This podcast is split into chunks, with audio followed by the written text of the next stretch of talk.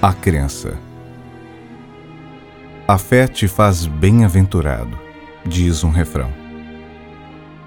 Disse de forma depreciativa, porque por trás se encontra a observação de que às vezes a fé suplanta o olhar preciso diante de algo evidente.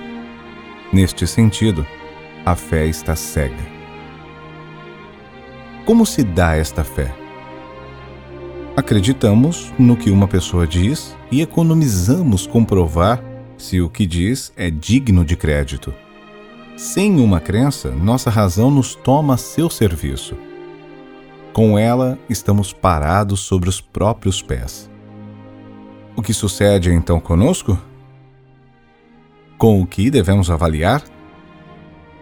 Se uma fé comum une a muitos e, através dela, convertem-se em uma comunidade religiosa, nos excluem dessa comunidade como consequência da revisão de seus dogmas à luz da razão.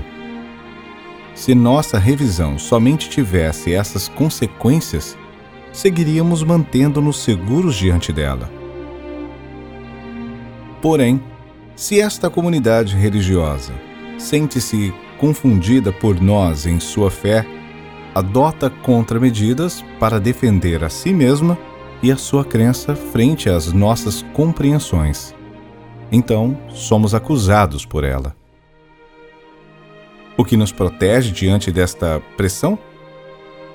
Por um lado, a liberdade de crenças, um bem supremo dos direitos humanos. É uma herança do conhecimento científico que reduziu o poder das comunidades religiosas. Por outro lado, através do conhecimento científico, a crença perde muito de sua credibilidade. Podem subsistir certos dogmas frente às compreensões das ciências? Estas compreensões são demasiado claras e absolutas, aqui no sentido concreto da astronomia. Quanto mais amplas e claras sejam as compreensões, tanto mais cega será a fé. Como se protege a crença das comunidades religiosas frente a estes desafios? Em primeiro lugar, através de ameaças que infundem medo a seus seguidores e de promessas que necessariamente levam ao vazio. Por exemplo, o medo a um Deus castigador e a promessa de bem-aventurança que lhes está reservada. Ao mesmo tempo, uma comunidade religiosa se protege através de seus dogmas, que são praticados por seus seguidores, que às vezes parecem insensatos à luz da razão. No cristianismo, por exemplo, o dogma do pecado original, sobre o qual se baseia o sistema da salvação os dogmas formam um sistema fechado. Quando um deles é questionado, todo o sistema se desorganiza. Daí que não pode nem deve haver progresso nem reformas. Neste sentido, as tentativas de reformas em uma comunidade religiosa estão fadadas a fracassar.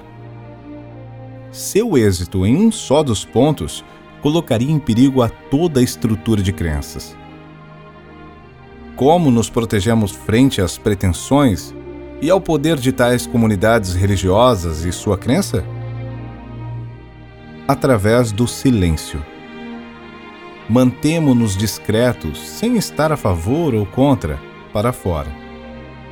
Confiamos em outro mando, sabendo que todas as nossas suposições, inclusive as nossas suposições sobre as comunidades religiosas, são temporais esperando pacientemente até que a próxima compreensão inclua essas comunidades nesse amor que não condena ninguém, porque cada qual tem nela seu início e sua consumação.